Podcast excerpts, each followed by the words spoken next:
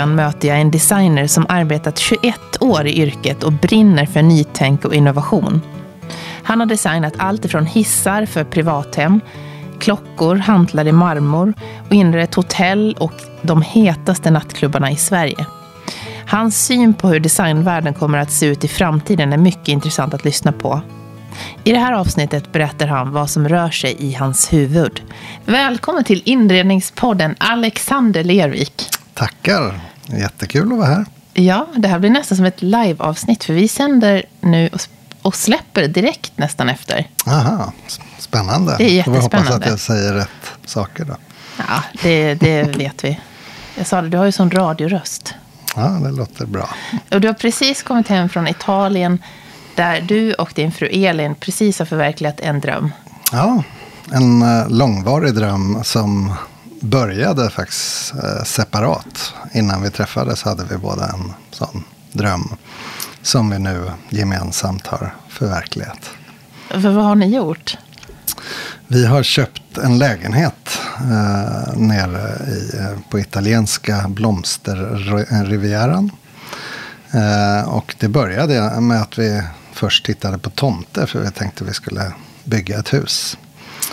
Och, och, eh, men så insåg vi att vi bara hade råd med tomten och inget mer. Så då plötsligt så gick jag in och eh, började leta efter lägenheter också. Och eh, så dök den upp, den där fantastiska lägenheten i den lilla staden som vi hade hittat redan. Som vi visste att vi ville, ville vara i. Som är en, eh, en lång historia kort så har de sålt ut alla gamla såna fantastiska hotell och gjort lägenheter av i ehm, um, sådana gamla sekelskiftshotell. Som man, bilden av Rivieran om man får kalla det det.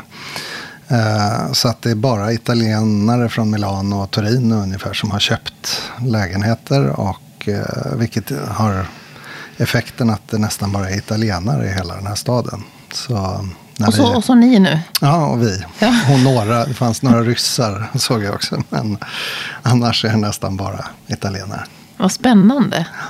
Så uh, vi är överlyckliga och håller på inreder och man får ju ta, ta uh, det steg och, så att man har råd att och ändra. Och vi, vi börjar med att flytta in så får vi se vad vi tar vägen sen. Tror du att, att bo deltid i Italien kommer att påverka dig som designer? Tror du? Uh, jag har ju alltid haft en kärlek till Italien och jag jobbar ju även med italienska producenter. Så att det som jag hoppas får största effekten är ju att jag börjar prata mer. För det kan jag känna mig handikappad ibland. Att jag liksom inte gör mig förstådd ordentligt med. Eh, ofta så kan ju producenterna, alltså de man har kontakt med engelska. Men ska man stå ute på golvet i fabriken och prata med en Eh, person där så är det ofta att de inte kan engelska och då blir man begränsad.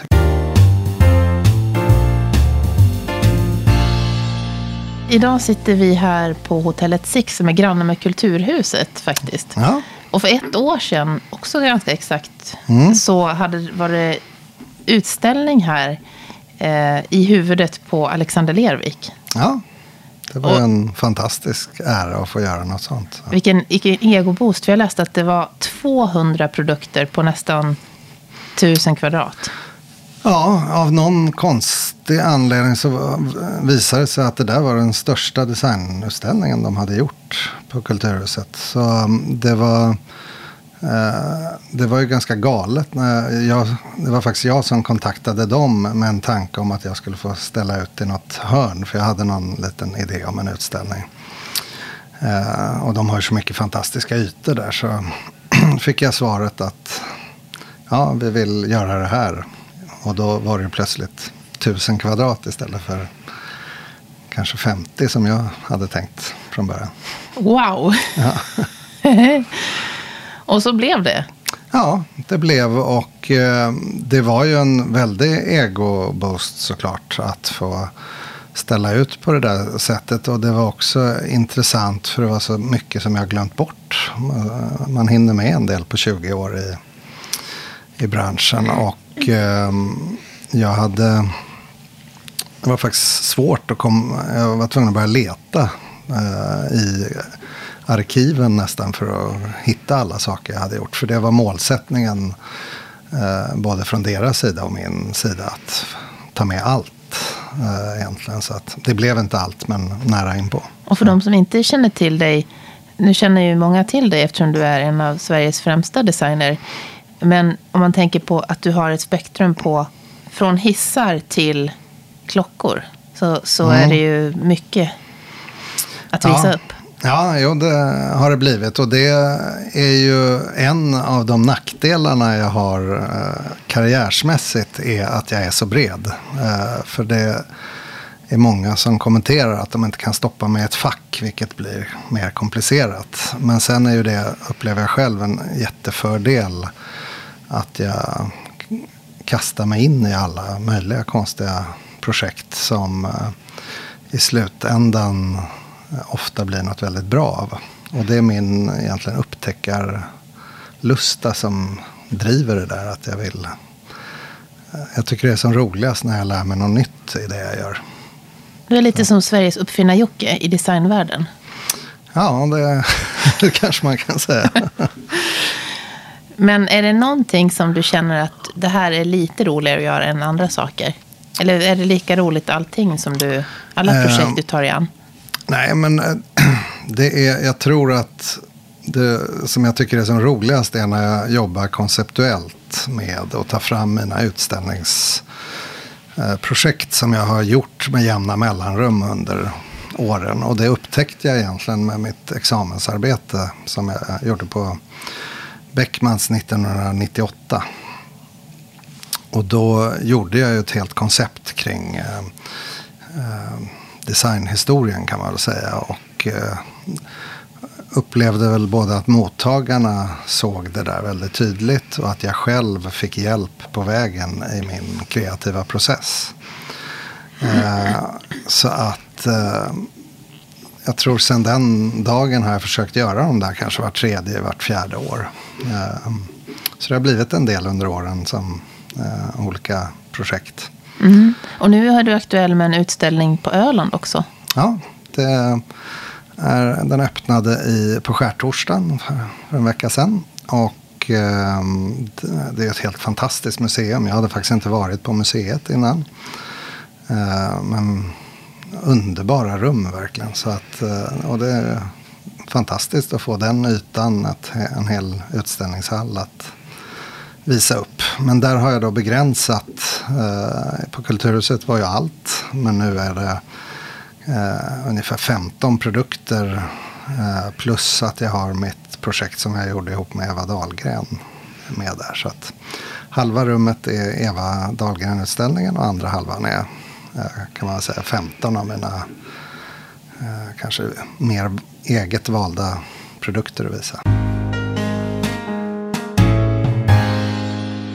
När du gjorde den här utställningen i huvudet på Alexander Lervik så tog du också fram sex olika installationer ja. som beskrev din personlighet. Ja. Hur tänkte du kring det?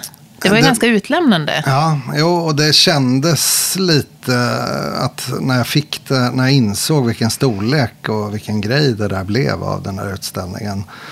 Så kände jag att jag ville bjuda på något mer. För det är så lätt i den här Eh, designvärlden är ganska speciell på det sättet att det finns väldigt lite kritik. Eh, och eh, de flesta hyllas eh, som stjärnor och eh, man frågasätter inte så mycket. Och med sociala medier idag så ser man ju bara allas framgång hela tiden. Så då ville jag, tänkte jag bjuda på att det finns faktiskt andra sidor också i det här. Och för min del så var det väl framförallt då den här ångestinstallationen som flest blev berörda av. Att de eh, kände igen sig eller liknande. För det var en stor, en stor var det marmor? Ja, det var en, en stor marmorklump på ett och ett halvt ton. Som eh, jag då hade fått eh, byggt in tio stycken glaskulor som jag blåste nere hos Målarås som eh, var och en eh, illustrerade en känsla i, eh, i själva ångesten. Så det var allt från flygrädsla till cellskräck och andra delar. Och sen hade du andra, också sådana personlighetsdrag som också är lite utlämnande. Ja, dels var det mitt uppmärksamhetsbehov. Som också då har varit en drivande kraft. Eh, även om jag eh, till viss del upplever också att den har varit ganska negativ för mig. Så, eh, så har det varit en, en drift i att synas helt enkelt. Jag tror inte jag hade kommit dit jag har kommit om jag inte hade haft den där driften.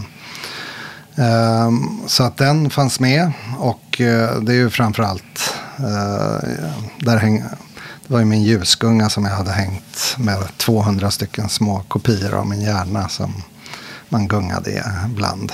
Den var ju väldigt, väldigt häftig. Ja. Jag vågade äh, aldrig sätta mig och gunga i den ja, bara. Jo, men det ska man göra. finns den på Öland nu? Ja, den finns, fast utan hjärnor. Men gungan finns där. Ja. Och där eh, så uppmanar jag folk att gunga. Och det är väldigt härligt att se. För det är ofta många äldre som kommer och blir, tycker att de känner sig som barn när de sätter sig där och gungar i. Så det är härligt. Och sen hade du med andra egenskaper som lathet. Men ja. det är inte någonting som man tänker När man tänker på dig tänker man inte på lathet. med tanke på att du är så kreativ. Ja, eh, nej, och det var, fanns ju en tanke kring det. Men det, jag har ett drag av lathet. Och det Eh, kan yppa sig i mitt yrke genom att jag ofta tar den snabbaste vägen eh, framåt. Och det är ju anledningen då att jag har hunnit med så oerhört mycket som jag ofta får kommentarer till. Men eh, eh nersidan av det är ju att jag ibland inte jobbar igenom saker till 100 procent. Och där, jag delade kontor med några andra formgivare för ett tiotal år sedan. Där eh, en av formgivarna var oerhört noggrann i sitt arbete. Och han kunde ägna hundratals timmar åt att bara sitta med detaljer i en produkt. Och då försökte jag själv eh, ändra mig där under den perioden. Och bara, mm, jag måste bli mer, eh, ägna mer tid åt det. Men det slutade med att jag bara, nej men då är det inte jag längre. Och jag får leva med att om jag gör hundra produkter så kanske ett par inte blir hundraprocentiga. Och då får jag ta den smällen att det är så. Kan du inte samarbeta med en assistent som fångar upp Ja, jo, det jag framförallt märker ju längre jag kommer i karriären är att det är så oerhört viktigt vem jag arbetar med hos mina producenter. För eh, mina bästa produkter blir när jag har producenter som är eh, Eh, liksom hängivna detaljerna också. Så att det blir eh, helt enkelt vårt möte blir ännu bättre. Och sen har jag ju fått förändra självklart det genom åren. Jag, jag blir bättre och bättre på det automatiskt. Om man bara tittar det här hissprojektet som har varit oerhört komplext. Eftersom vi började med ett vitt papper och eh, konstruerade en hel ny produkt, en, en hiss. Som, eh, så har det ju varit där handlar det om millimeterprecision ja, i allting. en hiss för hemmamiljö. Ja, det är världens första villahiss. Så, som jag vann en tävling. Det var, de bjöd in 15 av, världens, eller av Sveriges främsta industridesignkontor. Och så hade de med mig som ett wildcard för att de hade sett mina ljusprojekt. Och eh, så lyckades jag ta hem det där. Det är ju ganska coolt. Ja, det var... Och sen har du ju vunnit pris också för soffan. Ja. Ehm, soffan har fått många priser, men även hissen har fått nästan ännu fler internationella Aha. priser. Så, ja, okej. Okay. Ja, soffan okay. är ju den här Mr Jones. Ja, precis. Som du vann L Decorations eh, årets ja. möbelpris för. Ja. Precis. Den ska jag ju köpa sen. Ja, när jag har gjort om armstöden. Ja. Som faktiskt är på gång. För det, det har vi sedan uh, länge haft som en uh, diskussion. Ända sedan den visades första gången. Så. Bland ja. annat du kommenterade, men det var fler som önskade något sånt. Jaha, så nu ska så jag det... snart byta soffa alltså? Mm, precis. Det är på tiden, den är 20 år. Ja, mm, jag det är väl ungefär den livslängden 20-30 år ska man ha en soffa.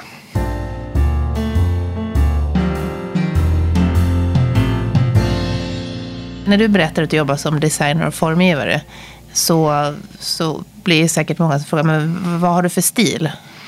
Ja, eh, och eh, får, den frågan får jag ofta. Och eh, jag brukar svara att jag inte har någon stil. Utan att jag, jag, och återigen, det är en av mina nackdelar. Hade jag varit tydligare och gått mitt, eh, ett rakare spår med en tydlig stil så hade jag nog haft, kommit ännu längre i karriären. Men eh, eh jag är inte så som person och det har jag fått liksom eh, ta det valet helt enkelt. Att jag, jag vill ha roligt när jag jobbar.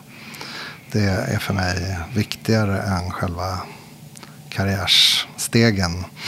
Och därför eh, så, så gör, gör, jag det som faller mig in.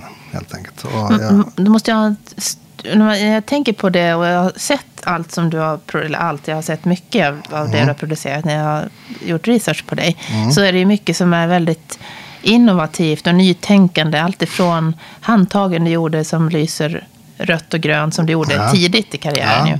till eh, hjärna, din kopia av din hjärna som lampa och mm. hissar och, och, så. Det måste mm. ju vara ett, en, ett särdrag i din stil. Att du jobbar ja. väldigt innovativt hela tiden. Ja, och det, det är väl egentligen kanske den gemensamma nämnaren i det jag gör. Att jag alltid försöker hitta det där eh, lilla extra i mina produkter. Och det, det är ju väldigt roliga processer upplever jag. Om jag tar exempel den här tavelhängaren jag gjorde nu för några år sedan. Som gör det möjligt att man kan flytta tavlan på väggen när den eh, väl hänger där.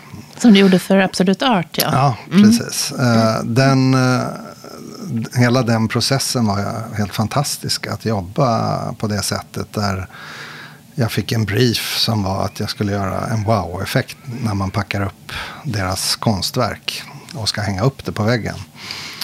Och eh, då började jag skissa massa olika tavelramsidéer. Men så hade jag den här i bakhuvudet sedan länge.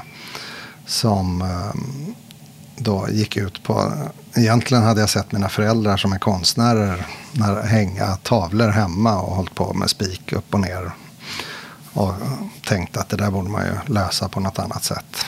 Och då presenterade jag den här vid sidan av egentligen i presentationen. Och så blev det den som blev hela grejen. Och sl slutade med att det blev patenterat och, och satt i produktion. Och, och just den resan är ju fantastiskt att få vara med på. att komma med en ny uppfinning och se hur det plötsligt växer och blir någonting av. Mm. Skulle inte du kunnat bli civilingenjör också? Jo, men jag brukar ju säga att jag, eh, pappa är civilingenjör och mamma är konstnär så jag har hamnat Jaha. mitt emellan. Så, så det, eh, och det, på ett sätt så upplever jag nog att jag mer och mer dras åt konstsidan ju äldre jag blir. Att jag tycker de här konstprojekten är fantastiskt roliga och bara få liksom härja fritt egentligen. Men målar du tavlor också? Nej, det gör jag inte. Och eh, jag skulpterar inte heller egentligen. Mamma är ju skulptör.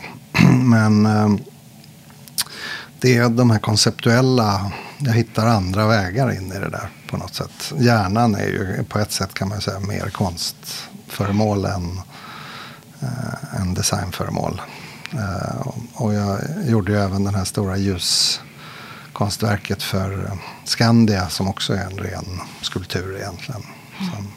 Hur kom det sig att du valde det här yrket? Eh, det visste jag jättetidigt. Från jag var 14 tror jag bestämde mig för att jag skulle bli formgivare. Så och det tror jag har att göra med dels min uppväxt, att jag växte upp i en konstnärsfamilj. Och sen den skola, jag gick på Waldorfskola, Kristofferskolan ute i Bromma. Och man levde ju i den miljön hela dagarna. Med, det var hantverk och det var eh, konstnärliga ämnen som påverkat enormt. Och framförallt tror jag den här insikten om att allt var möjligt att göra. Det var eh, oerhört värdefullt. Är det någonting som, som ni försöker ge till era barn också? Ja, eh, däremot så har jag inte satt dem i Kristofferskolan. För, och det har egentligen haft att göra med var vi har bott någonstans. Eh, att det har blivit för lång resväg. Men eh, man, jag försöker ge det på andra sätt. Att de får eh, den konstnärliga sidan så mycket som det går.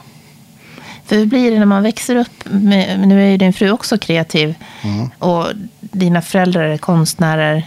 Blir det så att man ger sina barn väldigt mycket alltså, de, att de får väldigt mycket utrymme för att vara kreativa? Eller är det så att man inte hemma... Hur, hur blir det i en hemmamiljö? Ja, det är, självklart ger man mycket utrymme och försöker också att ge inspiration till det. Eh, sen tror jag, jag vill inte pådyvla dem någonting egentligen i det där. Så att eh, jag är inte säker på att de kommer välja konstnärliga yrken överhuvudtaget. Mm. När de kommer, min äldsta son är 19 och så har jag en 17-årig dotter. Eh, och sen en bonusdotter som är 10 och en minsting som är 5. Och jag tror i alla fall de två äldre eh, är väl lite både och. Men eh, eh, sonen vet jag inte om han väljer någon sån bana. Vi får se. Är det något råd som du vill ge till dem som står och, och vill jobba med de här med formgivning eller design? Ja, jag själv tror att, att jag gjorde det här och direkt hoppade på det var ju för att jag såg att mina föräldrar kunde. Eh, för jag tror den största spärren eh, tror jag ligger i att man inte tror att man kan försörja sig på det.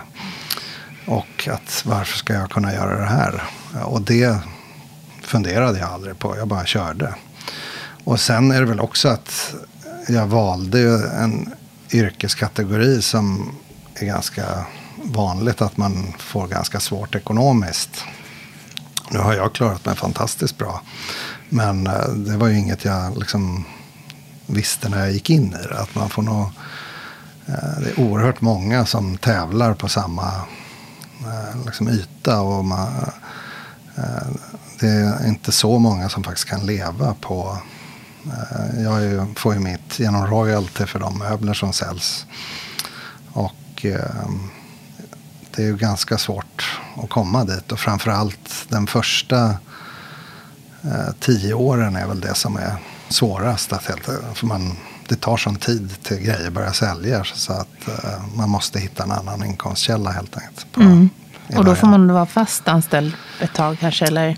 Jag började ju faktiskt med inredningsprojekt eh, av den anledningen när jag gick ut skolan. Att jag började inreda kontor och sedermera nattklubbar. Oj, nattklubbar? Ja, det var många. som, som, eh, och det var helt enkelt för att jag behövde cash direkt. Du kombinerade utelivet, jobb? Nej, det var faktiskt uh, det mest komiska var ju att jag gjorde, jag var huvudarkitekt och Stureplansgruppen. Så jag gjorde alla de här Sturekompaniet och Spybar och White Room och allt vad de hette. Jaha. Uh, men, och jag fick ett sånt här kort som man kom in överallt. Åtta pers eller vad det var. Jag använde det en gång för jag var småbarnsförälder. Nej. aj, aj, aj. Men du visste i alla fall hur de såg ut noggrant, för du hade inrett ja, dem. Ja, precis. Ah. Och det var en oerhört bra miljö för mig som formgivare. Att eh, jag fick ju verkligen experimentera. Och, eh, vid något tillfälle så sa han eh, som ägde det där att ja, han var, tyckte det var lite jobbigt att han hade ett helt lager fullt av alla mina misstag. Så, som jag hade gjort det Eh, och det, är ju, det var lätt att göra misstag i det där. För att det, gick, det var ju sådana oerhört korta projekt. Eh, och de skulle byggas om en hel nattklubb på ett par veckor egentligen. Och eh, det var hands-on, man stod och ritade egentligen medan de byggde. Så att lärorikt men eh, oerhört svårt. Ja, så det blev inte, sen har du inte fortsatt? Eh, nej, det, eh, för ett, tre år sedan ungefär så tog jag beslutet att nu har jag kommit så långt med min eh, formgivning och att jag klarar mig på den delen så att jag stängde ner inredningssidan för att jag vill fokusera på produktdesignen. Men då vågade du, du vågade liksom säga nej till, för det är ju ändå ett stort steg att ta. Ja, att bestämma ja, att nu ska jag köra på det här. Mm. Och tacka nej till vissa saker. Ja, ja men, och det har jag gjort nu. Så att uh, sista projektet faktiskt uh, blev klart i uh, januari i år. För att det är så långa processtider. Mm, så nu blir det inga fler hotell och så... Nej, alltså, det, allt är ju det är svårt att veta. Eh, skulle jag få en fråga om något helt fantastiskt projekt så är, har jag svårt att tänka att jag skulle säga nej om. Men samtidigt så är ju, eh, ju, eftersom jag inte gör den typen av projekt längre så får jag ju heller inte eh, frågan egentligen tror jag. För att det ligger inte i pipelinen om man säger så.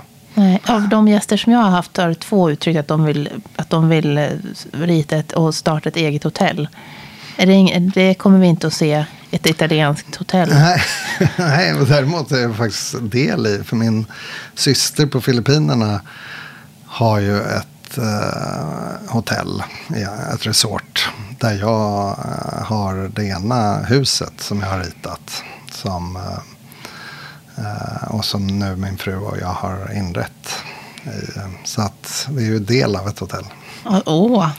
Som, eh, så det hyrs ut. Vi, eh, vi har varit där varje år tidigare men nu har vi tänkt om gällande klimatet. Att vi inser att vi kan, man kan inte flyga sådär över hela klotet varje år. För att, även om det är familj. Det är ju den svåra frågan. När, mm. när det barnen ska träffa sina kusiner och vi, eh, ja, vår familj helt enkelt. Men det, där har man på något sätt, vi har tänkt om med att vi ska försöka kanske var tredje eller var fjärde år eller något sånt där. Mm. Ta det istället. Mm. Det är så svårt. är det en bit på vägen. Ja, precis. Det är svårt att hitta alternativ ja. till flyg i det så långa distanser. Ja.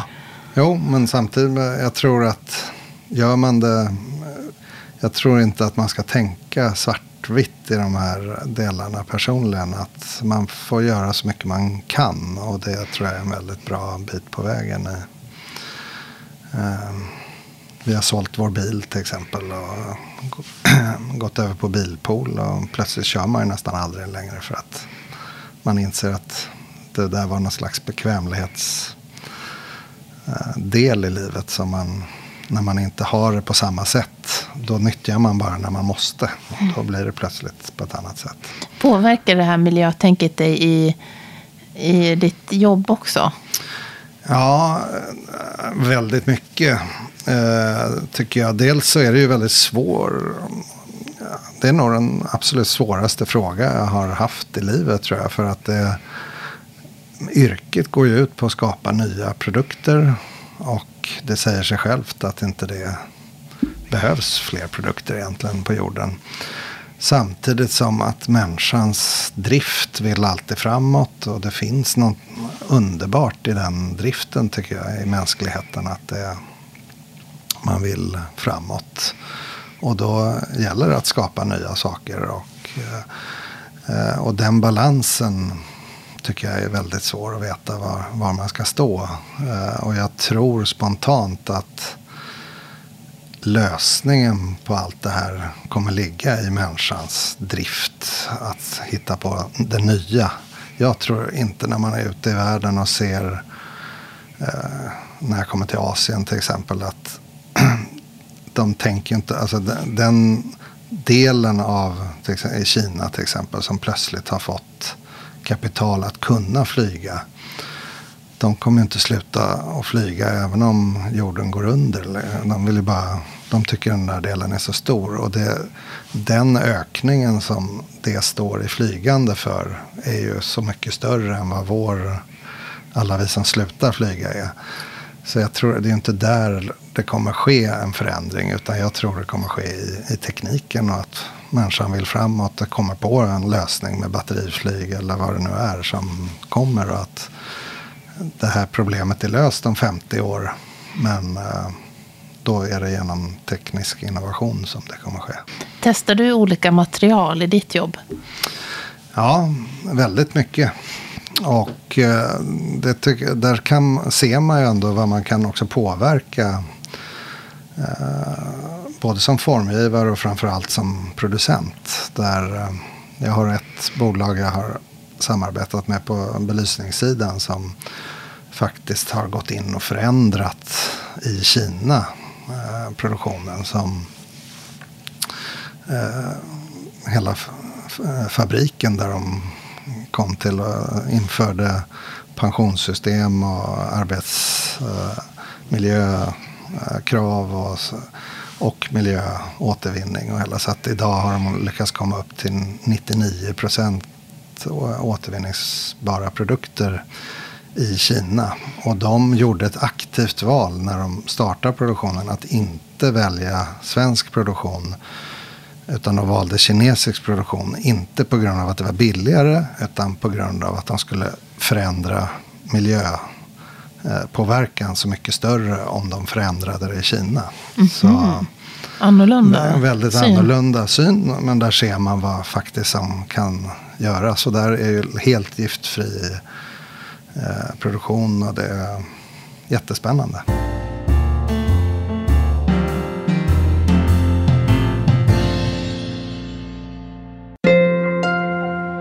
Gärna in och prenumerera på Inredningspodden med Johanna Hulander så vet du när nästa avsnitt släpps. Och gå gärna in och skriv ett omdöme så hamnar podden högre upp på listorna. På inredningspodden.com kan du prenumerera på nyhetsbrevet som kommer att mejlas ut innan sommaren. Och du kan som vanligt följa oss på Instagram och Facebook. Och på Instagram finns vi under inrednings podden och på Facebook inredningspodd. Och så påminner jag om att du som lyssnare kan ta chansen att vara med i ett avsnitt av Inredningspodden. I sommar kommer jag nämligen att spela in två lyssnaravsnitt och kanske är det dig som jag får glädjen att spela in ett helt avsnitt med. Någonstans i Sverige, Finland, Norge eller Danmark. Och det enda som behövs är att du har ett stort intresse för design, arkitektur och inredning utöver det vanliga. Hör av dig till mig med bilder och kort fakta om dig eller den du tipsar om på mejl till info.joelhome.se eller skicka meddelande på Facebook eller Instagram. Och det ska komma in senast den 30 april i år. Du startade ju ett eget varumärke mm. för ett antal år sedan. Mm. Där du tillverkade nästan allting i... Var det allt i Sverige? Eller? Ja, det, allt var i Sverige. Med, med företaget Tingest? Ja. Och det kan man ju säga att det var den eh, när jag startade det, mitt lilla universum som startade det. För jag insåg ju ganska snabbt att det där med svensktillverkat fanns ju ingen poäng i när jag sålde till USA till exempel. För då var det ju samma transporter i alla fall. Så att, eh, och det är ju det som är fantastiskt idag. Att världen är så global så att man plötsligt eh, gör en grej här och så hamnar i någon tidning eller en blogg på andra sidan jorden och så får man plötsligt massa förfrågningar därifrån. Så att, um, var det det som hände? Ja, det, det, var, precis det som hände. Så, Jaha. så jag insåg ganska snabbt och då blev det för, jag hade för liten produktion för att få ekonomi i det i Sverige så att det krävdes att växa helt enkelt. Och då kom jag till slut, för jag sålde ju det här bolaget för två år sedan. Och jag kom till det läget att antingen skulle jag få växla upp det 100 procent och bara hålla på med det för det, det blev så mycket förfrågningar på det där. Eller så skulle jag satsa på min designkarriär och jag valde designkarriären och, och att sälja av det helt enkelt. Det var ju ganska häftigt att du kom på det, just med tanke på din innovativa sida där. Att du bara Ja, men nu ska jag starta ett, ett eget varumärke och testa svensktillverkade produkter. Ja. Jo, men och det är ju egentligen tycker jag något som varenda formgivare borde göra för att det var så oerhört lärorikt. Och eh, bara in, alltså att sätta sig i producentrollen som formgivare får man väldigt mycket insikter av. Och jag tog även in andra formgivare som ritade Eh, åt Tingest. Eh, och eh, det var jätteintressant att sitta på den sidan och förstå vad allt innebär. Eh, bara en enkel sak som förpackningarna till produkterna vilken del av priset det är. Framförallt om man har liten produktion. Så det slutade ju med att jag till och med ändrade måtten på några av mina produkter för att de skulle passa i förpackningen. Mm -hmm. Samma som den andra produkten hade. För annars satt jag med ett oändligt antal förpackningar. Och, eh, bara insikten av en, vad olika färger på en produkt. Hur pass komplicerat det, jag hade ju fattat det någonstans innan. Men när man väl satt med den ekonomiska betydelsen som jag plötsligt satt med på lager för att jag skulle ha en färg till på en produkt. Det blev ja, stora insikter i mm. det där. Så det, jag är väldigt glad att jag gjorde den där resan. Även om det var väldigt mycket jobb för eh, egentligen vad jag fick ut av det på, i slutändan. Så.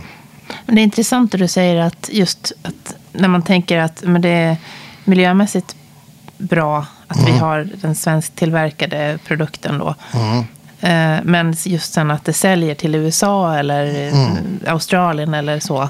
Så blir det ju ändå en, ja. en miljöpåverkan. Det är ju en ja. intressant aspekt.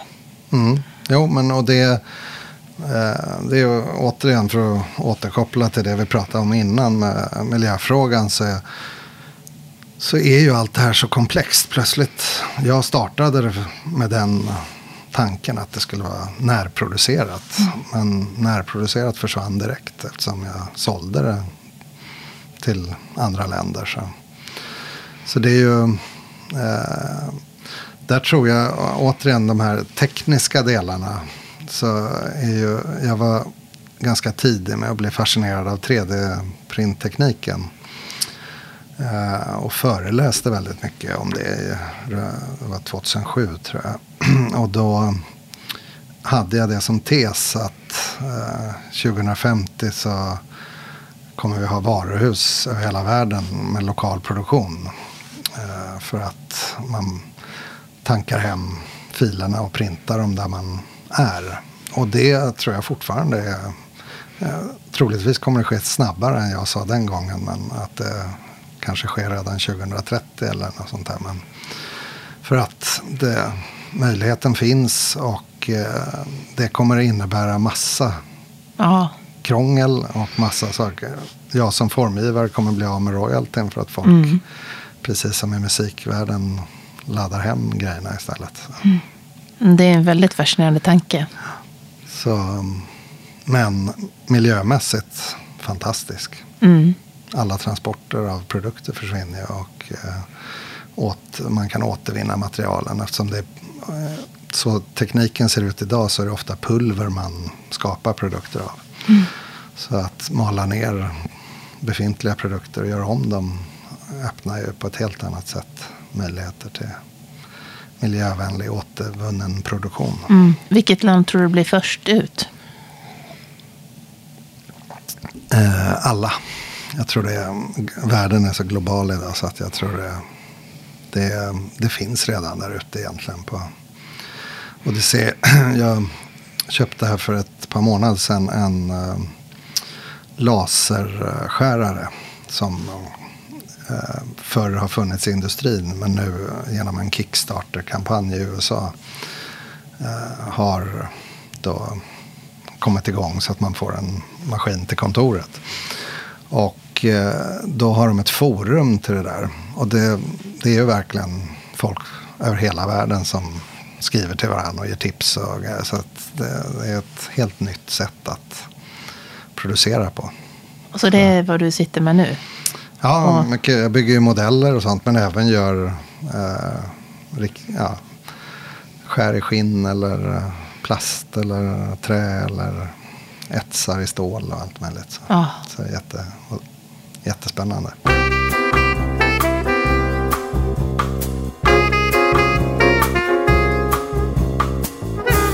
Har du några andra intressen utöver jobbet och familjen? Um, ja, det har jag absolut. Och det, dels träningen är ju en stor del. Eh, uh, det, och det har också min, jag och min fru gemensamt, att vi går och, och tränar mycket ihop. Vilket är härligt. Eh, så det är en stor del. Sen eh, så är det jag även där egentligen ganska bred i min intressebas. Eh, och det finns egentligen en sak som jag saknar som nästan är större än, än det jag blir intresserad av. Och det är litteraturen som jag eh, av någon anledning aldrig liksom, riktigt har fastnat i. Och det ser jag vilken glädje min fru har som är en riktig bokslukerska som eh, eh vad det verkligen kan ge. Det där med, jag läser kanske två böcker i halvåret medan hon läser två böcker i veckan. Så, eh, så det, det önskar jag att jag kan bli bättre på. Ja, men då ska du, jag ska ge dig en bok, Skärmhjärnan. Mm. Ja, okay. En ny bok. Ja. ska jag se till att du får via Elin. Ja, ja den, är, den är bra tycker jag. Den håller jag på att läsa nu. Ja, vad spännande. Den kanske passar ja. just dig. Uh, är det någon gäst som du skulle vilja se i den här podden som du tänker att den där personen skulle vara lite intressant att, att lyssna på? Oj, vilken svår fråga. Jag tror den stora delen där är ju att få in de här annorlunda vinklarna. Det är ju något som eh, jag tycker är spännande. Och då kan det ju vara rent eh, någon med teknikkunnande på designområdet. Eh, och då har jag egentligen, nu vet inte jag namnet på den personen, men, eller eh, de är två i det, men en som jag nu i Milano såg, som jag inte vet riktigt om jag tycker om eller inte, men det är eh, att den första stolen är ritad med AI. Eh, och det är ju Kartell som har gjort det den presenterades av Philip Stark men det var ju inte han enligt uppgift då, som hade ritat den eftersom det var datamaskinen. Och där, eh, det är en sån här komplex fråga. Alltså någon har ju programmerat den där datorn. Och hur, för stolen såg ut ungefär som Philip Stark kunde ha ritat den. Och så här, vad, liksom, vad är indatan i det där som har gjort att den ser ut som den gör? Eller är det, vad är det datorn har gjort då? Vad är det man säger är... Så det hade varit en spännande sak att höra vad, eh, ja, hur det där är gjort och mm vad vi kan tänkas se framöver. Mm, och tänk var, varumärkesskydd på sånt. Ja. Ja, mycket tänkvärt. Om man vill komma i kontakt med dig, hur mm. gör man då? Ja, då ringer man mig. Eller, det är många som, jag får ju fortfarande samtal fem, eller 20 år efter mitt dörrhandtag. Med folk som ringer och pratar om dörrhandtag. så det, det, kan man göra. Eller så mejlar man. Mm. Tusen tack Alexander. Mm, tackar.